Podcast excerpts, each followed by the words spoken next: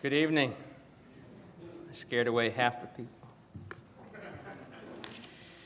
Well, this will scare away everyone else tonight.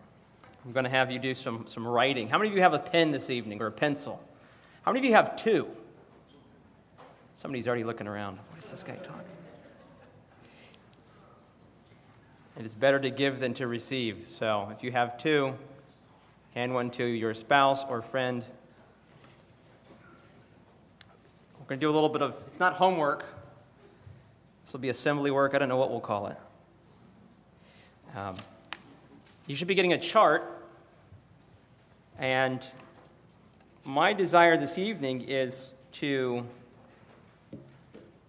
kind of bring us through a, a, a practice, a, uh, an example of something you can do when you study the Bible. Um, how, how, many of you have ever taken a class or a, a session on how to study the Bible? Anybody ever had that opportunity? That's good. It's good. It's, it's good, and I can say it's fun. I mean, I think it's fun to study the Bible. I think that's okay to say. It's interesting, it's fun. Um, and I had that privilege, and I had, had a privilege of taking a whole semester uh, course on how to study the Bible. And well, the course I took presented what was known as the inductive Bible study method. Inductive means when you look at um, through the scriptures, um, lots of little examples of different things, uh, and, and draw a general principle from that all those different observations uh, rather than having this idea in your mind and going and looking for proofs of it. And this method was presented to me in three basic steps. And I could present that to you when you study the Bible, and some of you are looking at this outline or the, the chart, which is fine. When you study the Bible, somebody has suggested that three basic steps would be raise your hand if you've heard this before observation, you know, in your head, interpretation, and then what? Application, right? Observation asks and answers the question what do I see? What is there? What's in the Bible? What's in this passage? And once you begin to see certain things in the scripture, then you can eh, go to the next step, interpretation, which asks and answers the question what does this mean? I've seen things, now what does it mean? Guys are looking at Peter. the third question asks and answers the question what do I do? What does it mean to me? Well, this evening, what I'd like to do is I'd like to take you through an example of the first step observation. And we're going to fill out a chart as best we can as an example of the kind of charts that you can make when you study the Bible and you look for clues, you observe passages. If I'm good with my time this evening, um, and we'll have to go quickly, which is fine. What time is? What time do you all go to? um, this will be an example of, of, of, when, you, when you go through passages, you can make certain observations to see if the scriptures who ha- that have one author has done certain things in different books. So, what I'd like to do this evening is to skim through three Bible stories. Okay? This is big talk at the beginning of the message. Uh, one, the story of Ruth. Two, the story of Mephibosheth. And three, the story of Onesimus, or the New Testament epistle to Philemon. And I think you will see a number of different similarities in all three of these stories. And then at the end, we can apply the questions and the similarities to ourselves. I will give you some hints of what you can write in each box. If you don't fill them in yourself, that's great, that's fine. You can take this home and, and you could go through it and say, okay, I'm going to study the story of Ruth or the story of Mephibosheth, and I'll see what, uh, what I see in it. This morning, when we went through Mark 11 and 12, there were several observations of authority, right? This is his colt or his donkey, his city, his desire for figs, his right to fruit, his vineyard. Okay? And we didn't get to his image on the coin. Whose image is on this inscription? Caesar. Then render unto Caesar the things that are Caesar's, and unto God the things that are God's. Whose image do you bear? You bear God's image. Give unto God the things that are His. We didn't do that. So uh, let's get right into it. Let's go to the Old Testament book of Ruth, one of my favorite Old Testament stories. Ruth is a beautiful story. Uh, two of these, two of these books, Ruth and, and, and 1 Samuel or 2 Samuel, contain passages that I often think about during uh, our time of worship.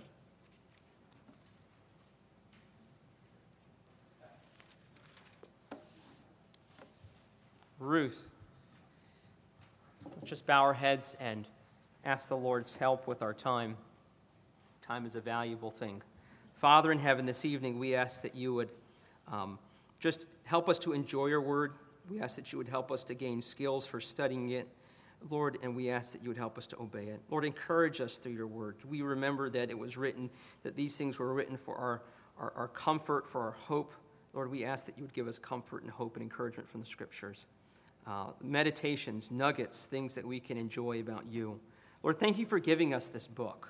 Thank you for writing it for us. Thank you for using different men to write with their, their distinct writing styles and, and, and uh, intellects and vocabulary styles, Lord, and yet your, uh, your voice is behind all of it. Uh, thank you for that. We pray these things in the name of your Son, the Lord Jesus Christ. Amen.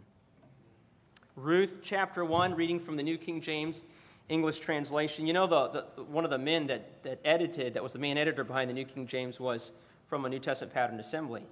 Um, I asked one of the sisters who lived in Florida here if she, if she knew, she lived in Texas, if she knew uh, Dick and Jane Farstad. Their brother Art Farstad uh, worked on the, the New King James. Um, Ruth chapter 1. Now it came to pass in the days when the judges ruled that there was a famine in the land.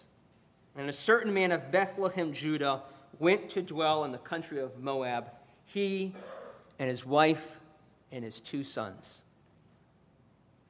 So you know when this was, right? When did this happen? In the time or the days when who ruled? The judges. Okay, so it's it's in that time period. Something's something's not right right off the bat. There's a clue in this passage. If you know uh, passages about the Mosaic covenant, what was going on in the land at the time? Famine. If there's famine in Israel under the Mosaic covenant, that means Israel is not keeping the covenant, and God is punishing them. They don't lose their covenant promises, but they lose the enjoyment of it. And two folks who think they were smart, really the husband, what do they do? They leave the promised land and go to a land that has no promises with it. They go to Moab, takes his wife. Um, the names in the story of Ruth are interesting. Bethlehem Beit Beth means house. Lechem is bread, house of bread. So there's a famine, and people who live in a house of bread, that already sounds sort of like a contrast, leave. Okay? You, see the, the, the con- connection there? Um, Elimelech, Melech is king, Elimelech, uh, God is king, or my God is king. So here is a man whose name is My God is King, leaving the land where his God has put his name. Um, Naomi. Anybody know what her name means? And you've got to be careful with names. And I am not a language expert. Uh, I'm going to try to take some classes, and I'm not pretending to be. So I've gained all these things from, from, from different books. Um, but Naomi, uh, I've been told, means pleasant or lovely. I mean, this is, a, this is a nice picture. House of bread, my God is king, pleasant or lovely. And then there's these two sons. Verse 2 The name of the man was Elimelech, the name of his wife was Naomi, and the names of his two sons were Mahlon and Chilion, or Chilion, I don't know how to pronounce that. Um, Ephrathites of Bethlehem, Judah, and they went to the country of Moab and remained there. Now, Mahlon might mean to be sterile or to be weak or to be ill or to pierce.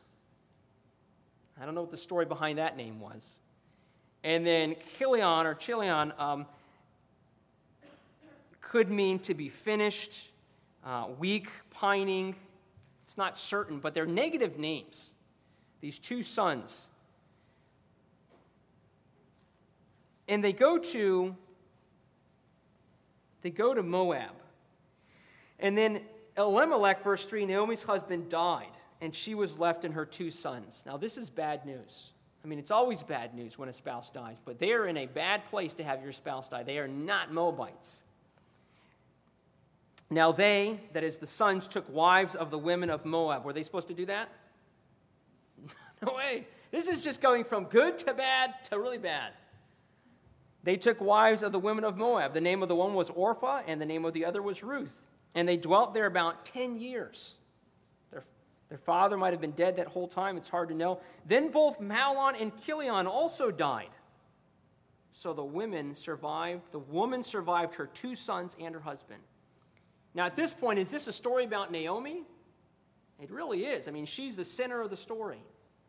Her husband's dead, her sons are dead, and she's in a foreign land. One of the things that um, I've got here in the first row, just to get into this, that we'll see in all these stories, you guys can see this clearly. I'm joking. Uh, but I have my chart here, and, and I think I left the first, the left hand column. I put one of the things that we'll notice about all these people is that they were as good as dead.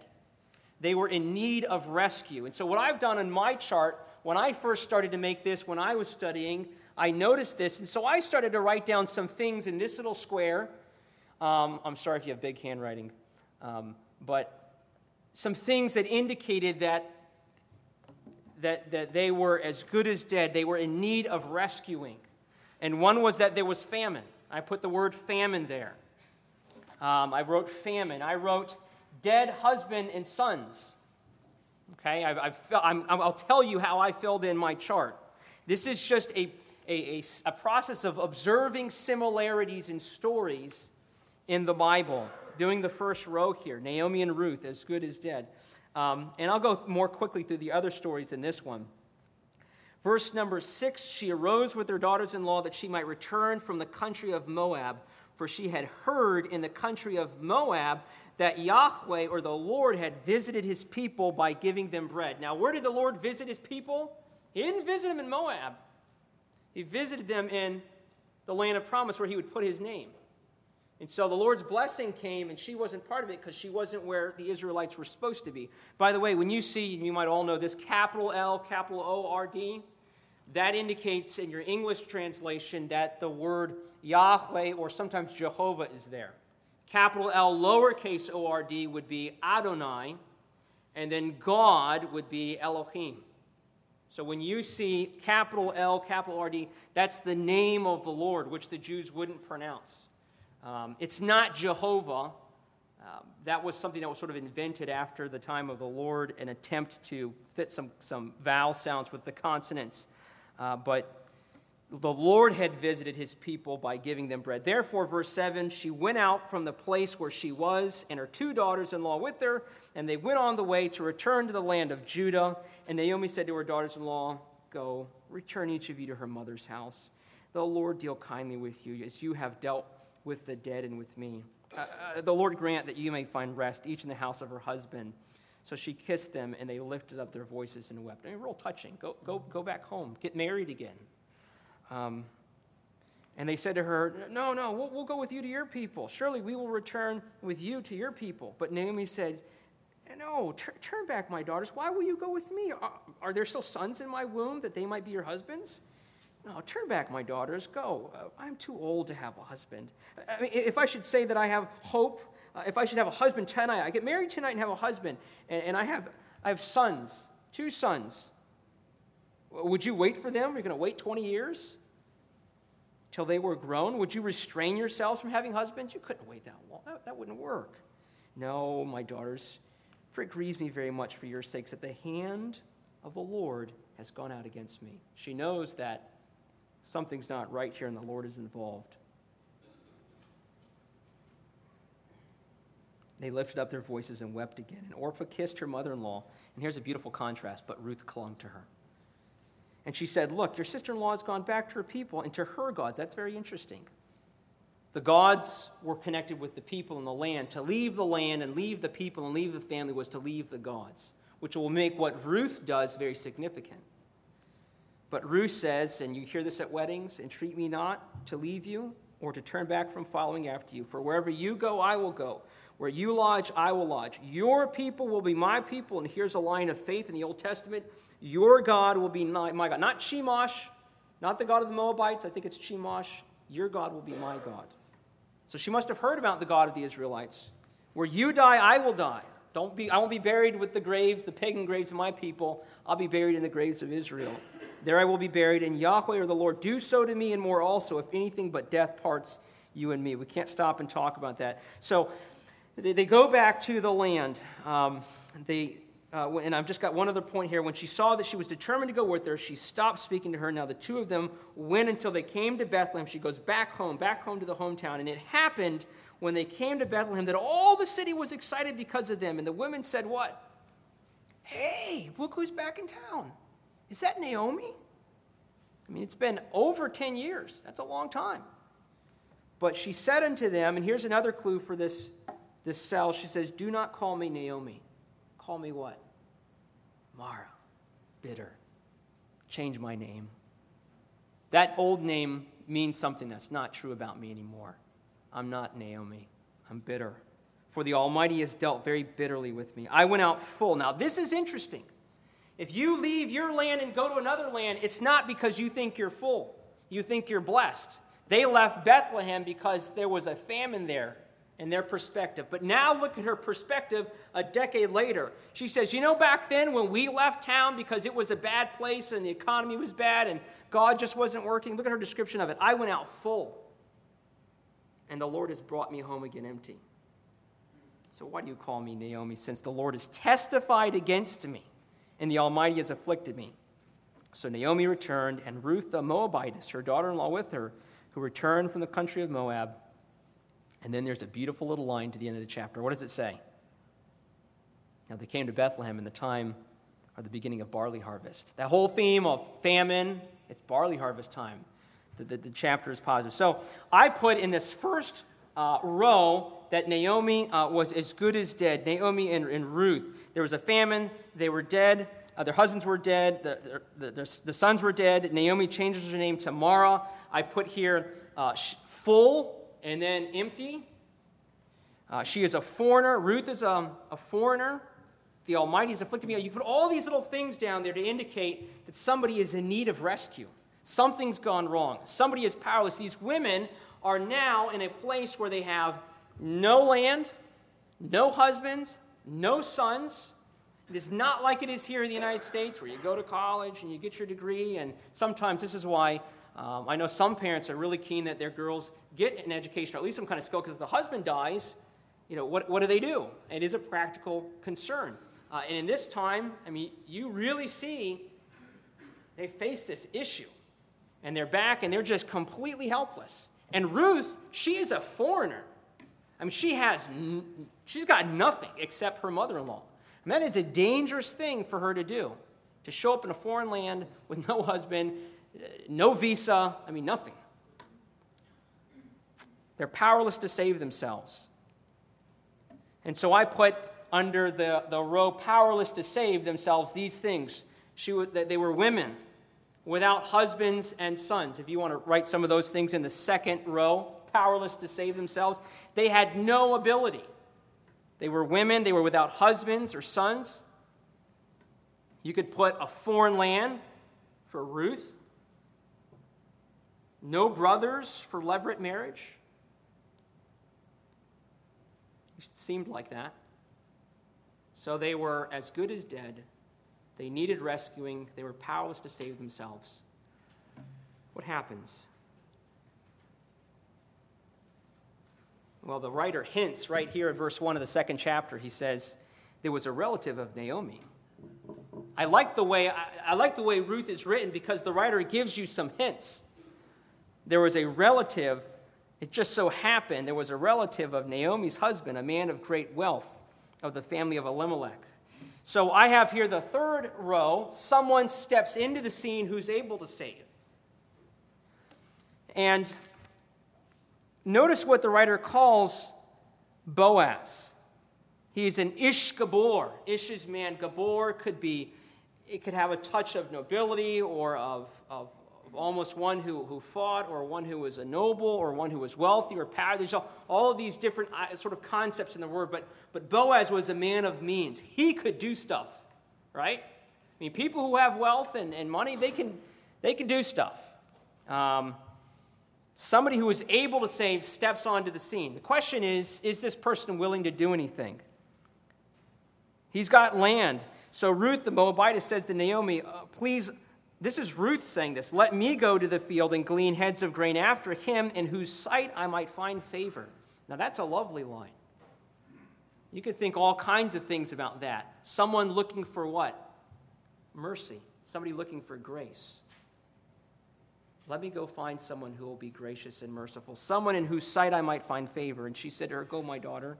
And after she left and went, she left and went and gleaned in the field of the reapers, and she just so happened to come to whose field? The field of Boaz. Total coincidence. No, not at all. But in Israel, the Lord had, had, had set up in the law that those that had fields were not to reap the corners of their fields, so that people that didn't have anything, the strangers, uh, the poor, could come and reap. They didn't just get a handout, but there was something there for them. If they wanted it, there was something there for them, but they had, they had, they had to work for it. But they got it. When you, when you, uh, you picture grapes, you don't pick every last grape, said the law. You leave some there. And so people like Ruth could go and find some type of of help. I mean, it's neat that the Lord engineered that into the society of Israel. Uh, that was the Lord's idea to take care of the poor in that sense. And so Ruth takes advantage of that. Naomi takes advantage of that. She, she lands in the field of Boaz, she, and, and um, she goes and begins to glean after the reapers. So they're following and they're picking up grain that has fallen. And she happened to come to the part of the field that belonged to Boaz, who was the family of Elimelech. Now, behold, look, Boaz came from, oh, where's he from? Same town, Bethlehem, and said to the reapers, The Lord be with you. And they answered him, The Lord bless you. This is a man that starts off the conversation with something spiritual. That's nice. The Boaz said to his servant, who was in charge of the reapers, Who's in my field? Who's that? Now, you can read that line a couple ways. Depends on how you're reading the book. All right? He could just say, Who's this woman in the field? Or he could say, Who's the woman in the field? See if you're, well, anyhow. Um, Whose young woman is this? So the servant who was in charge of the reapers answered and said, It's the young Moabite woman who came back with Naomi from the country of Moab. And she said, Please let me glean and gather after the reapers among the sheaves. So she came and has continued from morning until now, though she rested a little in the house.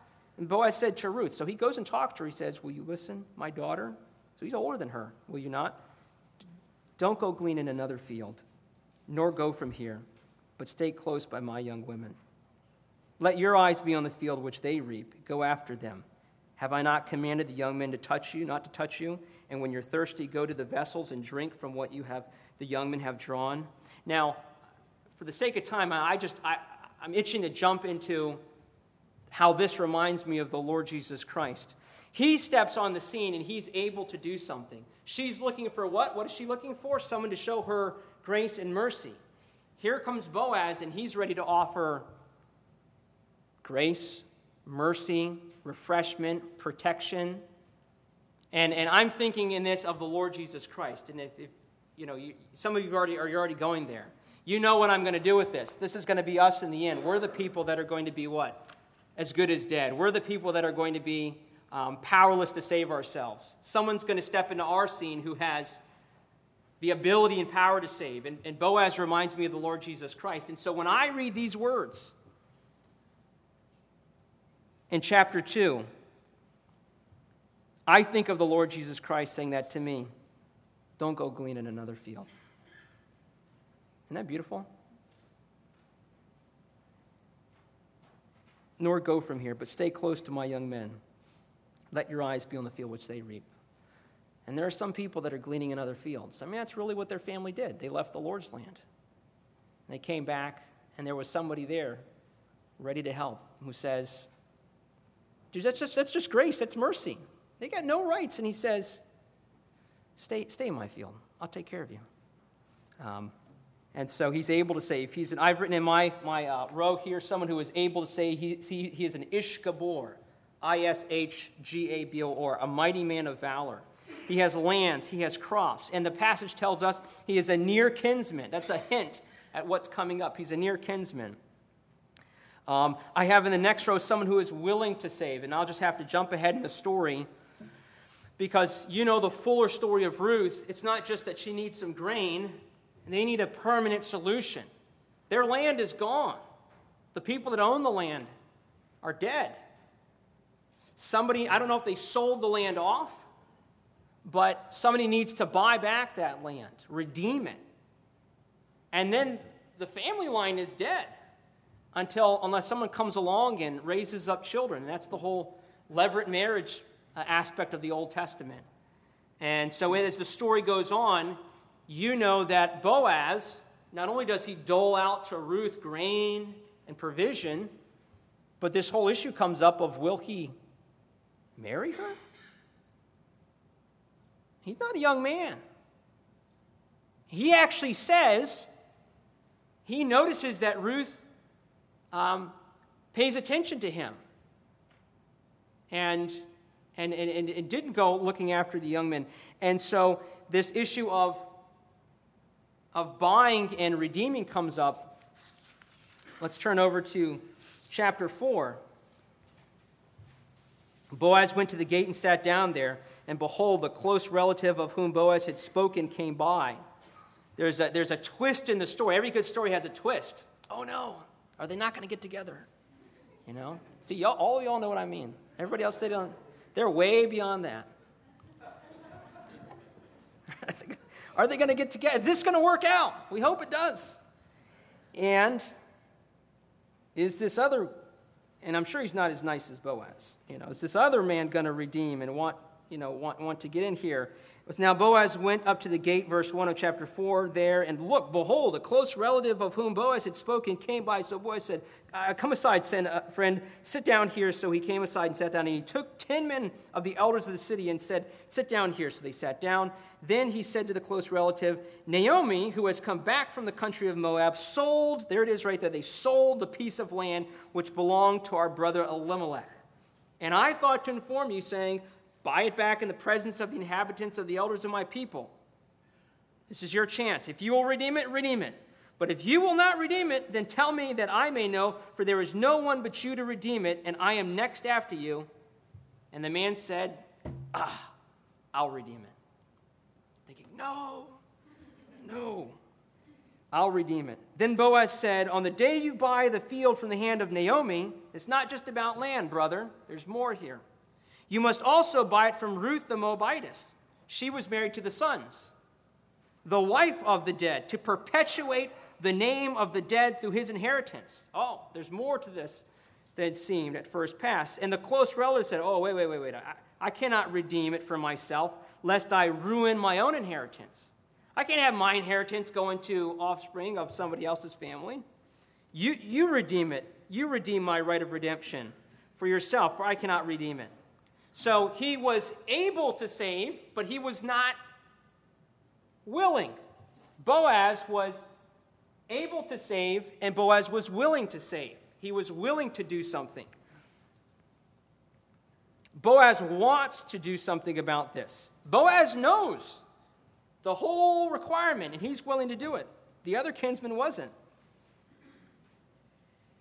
Therefore, verse number eight, the close relative said to Boaz, Buy it for yourself. So he took off his sandal, and Boaz said to the elders of all the people, You are witnesses this day that I have bought all that was Elimelech's, and all that was Chilion's, and all that was Mahlon's, I added all in there, from the hand of Naomi. Moreover, on top of this, verse 10, Ruth the Moabitess, the widow of Mahlon, I have acquired as my wife. To why? To perpetuate the name of the dead so the family name doesn't die, through his inheritance, that the name of the dead may not be cut off from among his brethren and from the position at the gate. You are witnesses this day. The Lord wanted the inheritance to stay with the family and the tribes that it was given to. And all the people who were at the gate, the elders said, We are witnesses. The Lord make the woman who is coming to your house like Rachel and Leah. Now we come down to the last, the last ones. The price paid. Clearly implied here in those statements is that Boaz pays the price. He buys it back. Man's got some bank accounts. I mean, he buys back everything that belonged to Mahlon and Chilion and Elimelech, and he takes Ruth as a wife. He pays the price. He redeems. That's what redemption is. And the last row, restoration and adoption into the family. This shows up in all of the, the passages. Oh, we've got to hurry up here. Look what happens in the end of these the end of chapter 4. Notice what the people start. Well, we'll go to chapter uh, verse 13. So Boaz took Ruth, and she became his wife, and he went into her, and the Lord gave her conception, and she bore a son. Then the women said to Naomi. Now remember, Naomi came out full. She came back empty. Change my name. Don't call me um, um, pleasant. Call me bitter. I've lost everything. Watch what happens now. The women said to Naomi, Blessed be the Lord who has not left you this day without a close relative, and may his name be famous in Israel, and may he be to you a restorer of life, a nourisher of your old age, for your daughter in law who loves you, who is better to you than seven sons, has borne him. Then Naomi took the child and laid him on her bosom and became a nurse to him. Also, the neighbor women gave him a name. This is this baby. There was a son born to who? To Naomi. That's just Ruth's baby, but they say there's a son born to Naomi. And they called his name Obed. He is the father of Jesse and the father of David. And then he gives the, the, the lineage that goes down to, to King David. Now, I don't know, but that's a way to close off a story. And so I have put down here that the inheritance is restored. Ruth gets a husband. She gets put into the Davidic line of the king. I mean, that's becoming as Israelite as you can get in one sense. I mean, she's a foreigner from a foreign land, and she comes into the line of David the king and thus into the line of the Messiah. Ruth has a son, but Naomi has a son, and Naomi raises him. Come full circle good is dead, powerless to save themselves. Someone who is able to save steps onto the scene. They're willing to save, not just able. A price is paid for redemption. Restoration and adoption occurs at the end. That's good stuff. I enjoy that. Yeah, that's a, it's, a, it's a beautiful story. And this is where I'd say you can get up and take a breath and sit back down and get tired sitting a little bit we were teaching at a camp or something. Everybody stand up. 2 Samuel chapter 9. Oh, wait, wait, I'm sorry. Hang on. Well, we'll, we'll get it there. 2 Samuel chapter 9. I don't, want, I don't want to fail to point out to you one of my favorite verses in Ruth, but both Ruth and Mephibosheth will say almost the same thing. 2 Samuel chapter 9. We'll go a little quicker here. Looks like you all might have to fill in the, the, the third column yourselves, but 2 Samuel chapter 9. Here we go again. Now we're in the second column. Everybody say Mephibosheth. You got it. Isaiah, was it Isaiah had a son? Maher Shalal Hashbaz. That's, that's, that's, that's, that's Scrabble power right there. 2 Samuel chapter 9. Now David said, Is there still anyone who is left of the house of Saul that I might show the kindness, show him kindness for Jonathan's sake? 2 Samuel chapter 9, verse 1. I mean, there's a whole world of thought in that verse. Who gets up in the morning and says, Where is someone that I can show kindness to? King David did. And there was a servant of the house of Saul. Okay, now, now let's get, get the background. David is king. Who was king before David? Saul. And they were best friends, right? No. Okay? And there were, there, were, there, were, there were fights between the families and battles. I mean, there's some, there's some gruesome stuff when the young men, you know, they all got together and the young men were killing each other. I mean, it's, and, and Saul had hunted David. And in the ancient world, when opposing kings took over in power, if you were of the losing family, I mean, that was, you, you could lose your life. And this happened, just read the history of Israel. I mean, people are killing people. I mean, it was ugly. And so this line explodes. I want to show someone from the enemy's house kindness for Jonathan's sake, for another's sake. And a servant of the house of Saul, whose name was Ziba, was there. Verse 2 So when they had called him to David, the king said to him, Are you Ziba? And he said, At your service. Verse 3 Then the king said, Is there not still someone of the house of Saul to whom I may show the kindness of God? Now, the servant might have been thinking, yeah, right. You're hunting down every last man. But that was really what he wanted to do. The kindness of God And Ziba said to the king, There's still one Saul of Jonathan left, the grandson of Saul. The grandson of your enemy who hunted you down is still alive. And he's crippled, he's lame on his feet. So the king said to him, Well, where is he? And Ziba said to the king, Indeed, he is in the house of Machir, the son of Ammiel, and Lodabar. The king David sent and brought him out of the house of Machir, the son of Ammiel, from Lodabar. I have put, and we're going to skip a few passages here, in the first row, as good as dead. He is first of Saul's house. This is of the enemy's house. When you're of the enemy's house and a new king is on the throne, you're as good as dead, in some senses. He's the grandson of the enemy in a secular sense. Now, we know David wouldn't lay a hand on the Lord's anointed, right? But in the common politics of the day, he was the grandson of the enemy. And he was crippled. That's symbolic. And he was from a place, and here come the, the, the, names again, and I could be stretching this a little bit. Lo in Hebrew means no. Lo ami, no, not my people. Lo debar, no pasture. Okay, now I can't make a whole theology out of that, but it's not a, it's, he didn't live in, in Happy Land. He lived in Lodabar, no pasture. I put all those things in, in this row. He's as good as dead. He is in need of rescue. To me, these are all negative things that symbolize a man that, that wasn't in a good way. Um, you know, he is powerless to save himself from anything that could be potentially about to happen. When the king wants you in front of him and you're crippled and your grandfather was the enemy, you can't you can't do anything. You can't run in that sense. I mean, you can't change your family's past. I put all those things. I put crippled, one who scatters shame is one of the names that comes into here. He can't change his family's past. So the third row comes up, someone who was able to save. Let's, let's read here. Verse number six. Now, when Mephibosheth, the son of Jonathan, so you know Jonathan and David, best friends, this is Jonathan's son, son of Saul, had come to David, he fell on his face, prostrated himself. See him laying there in front of David. And David said, Mephibosheth. And Mephibosheth said, Here is your servant. And what does David say?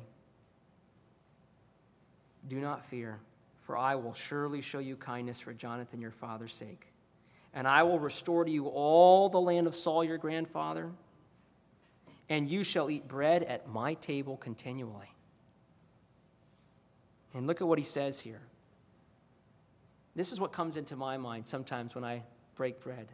He bowed himself and said, What is your servant that you should look upon such a dead dog as I? You know what Ruth said? she, she, she says to Boaz, she says, Why have I found favor in your eyes? Why are you being so nice to me? You ever say that to the Lord? Lord, why are you so nice to me? Why have I found favor in your eyes? These are words of worship.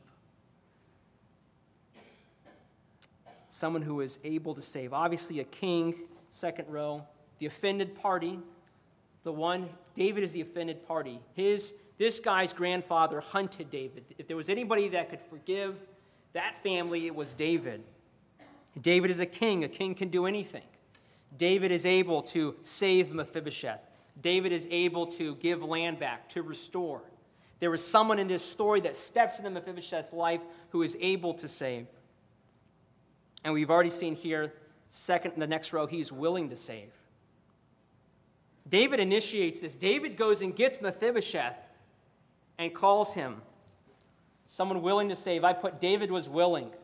David initiates this for Jonathan's sake, perhaps because of the love of God experienced in his own life.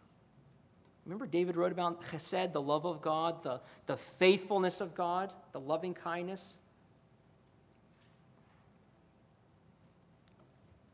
Verse number nine And the king called to Ziba, this is the Saul's servant, said to him, I have given to your master's son all that belonged to Saul and to all his house. You therefore and your son, so this is Saul's servant, now he's going to give new marching orders. You and your sons and your servants shall work the land for him, and you shall bring in the harvest, that your master's son may have food to eat. Look at this beautiful line. But Mephibosheth, your master's son, shall eat bread at my table always. Verse 13 So Mephibosheth dwelt in Jerusalem, for he ate continually at the king's table, and he was lame in both his feet. Now, when you're lame in your feet and you sit at the king's table, you can't see that. And he's sitting at the table. Look at verse number 7 said, You'll eat bread at my table continually. He brings him in like the king's sons. I mean, he goes from a place of no pasture. I'm thinking down here, down here, he receives grace and mercy, price paid uh, instead of death, a restoration of all Saul's farmlands. A price is paid in that sense. In this last row, restoration and adoption. Just like Naomi and Ruth got family and got brought into the line of Messiah, here, Mephibosheth, he sits at the table like he's part of David's family, like he's one of the king's sons. He moves to Jerusalem. Somebody's back at home taking care of his land for him, like he's royalty. I mean, this is complete restoration for this guy. I mean, forgive me for, for saying this, but that's good stuff. I mean, that's, that's beautiful. And what prompted all of this? I think it was because David knew what it was like to experience God's kindness. When you experience God's kindness, that begins to flow out of you at some point. See me looking at the clock. Well, here's what I'll do I will give you some hints about Onesimus. Now, I've got Philemon up here. It should be Onesimus. Anybody know who Onesimus was? Philemon, big, long book in the New Testament. Turn to Philemon.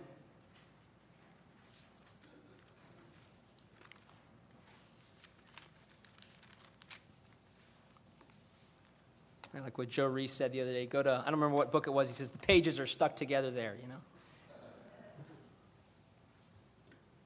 Philemon, chapter 1.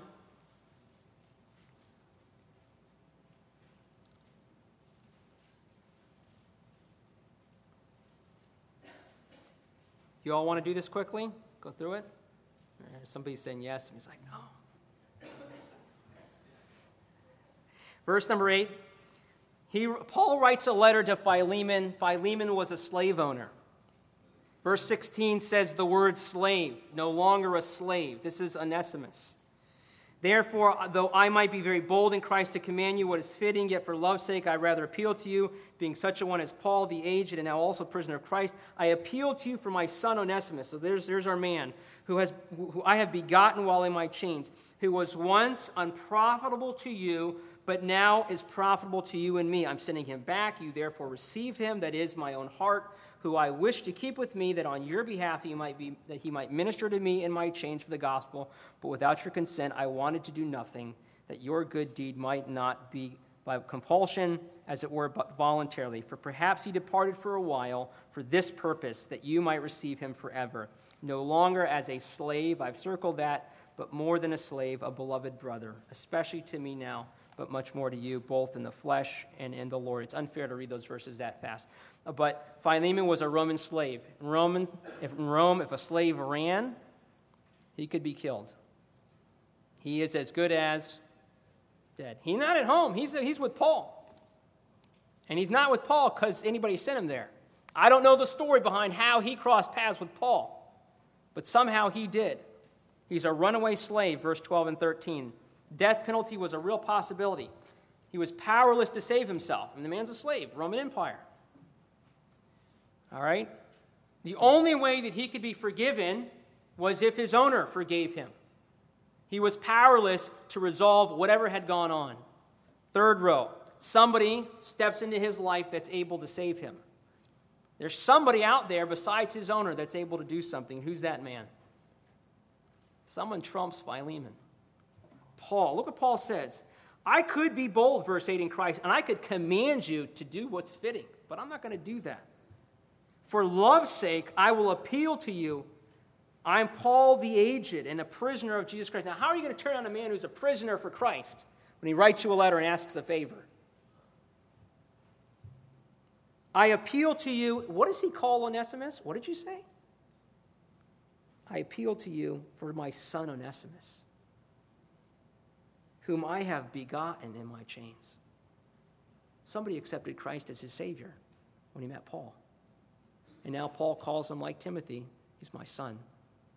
I mean, I'll let you dig around this one, but now he's going back home, not as a slave, but as a, a son. Someone who's willing to save, and I, I, I would love to go through this, but I'm not going to do it. I would love to give you, I mean, there are just nuggets in this passage.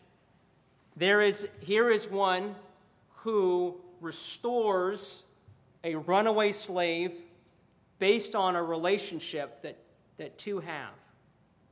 You were restored to God based on a relationship that two had Jesus Christ and the Father. Someone who's willing to save, a price was paid. I mean, literally in this story, Paul talks about paying things back. There's restoration. You look at what he was described as, he was a slave. You go home and look at what Paul calls Onesimus and the things that he says. I'm, I'm, I'm, deliberately leaving those open for you to, to go down through. And then I, I will not give you, but I have all kinds of verses written in this column where I've put myself. Verses where I was as good as dead, spiritually speaking.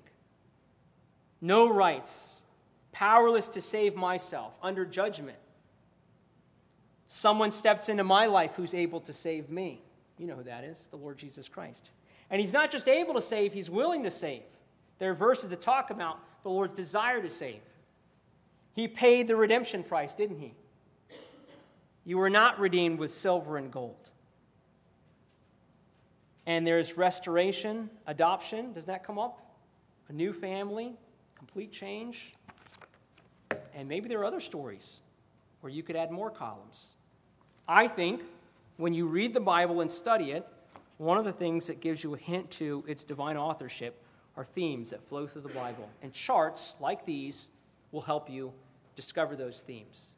So, this, is a, this was an example of observation, observation, interpretation, application, observing, observing, observing. What do I see? What do I see? What do I see in the Bible? Do this with the churches in Revelation. Seven churches. What's being said about all of them? What do you see? You can do this with all kinds of things in the scriptures. Um, let's close in a word of prayer.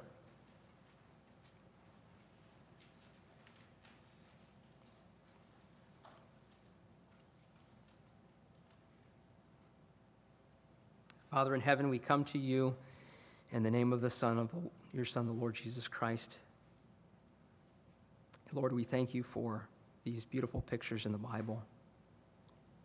Lord, sometimes we're slow to open ourselves up to the possibility, Lord, that you, the God of deep space, the God who engineered DNA and engineered the, the orbits of the galaxies, are, a good God. Behind all of time and space, there, there you are, a good God, a God who, in the vast recesses of the universe, is love and is patient and is kind. Lord, we look out into the cold, the coldness of space, and there you are the God beyond it, and you are warm and gracious and kind. And yet you are Lord and holy and righteous, high above the heavens, humbling yourself to look on them. Lord, we ask that you would help us to pursue you in the scriptures and to look upon Christ and in seeing him to see thee and in knowing him to know thee and in gazing upon him to being changed, so that being like Christ, we might be like thee. And your will for us to bear your image would be fulfilled. We ask this in the name of your Son, the Lord Jesus Christ. Amen.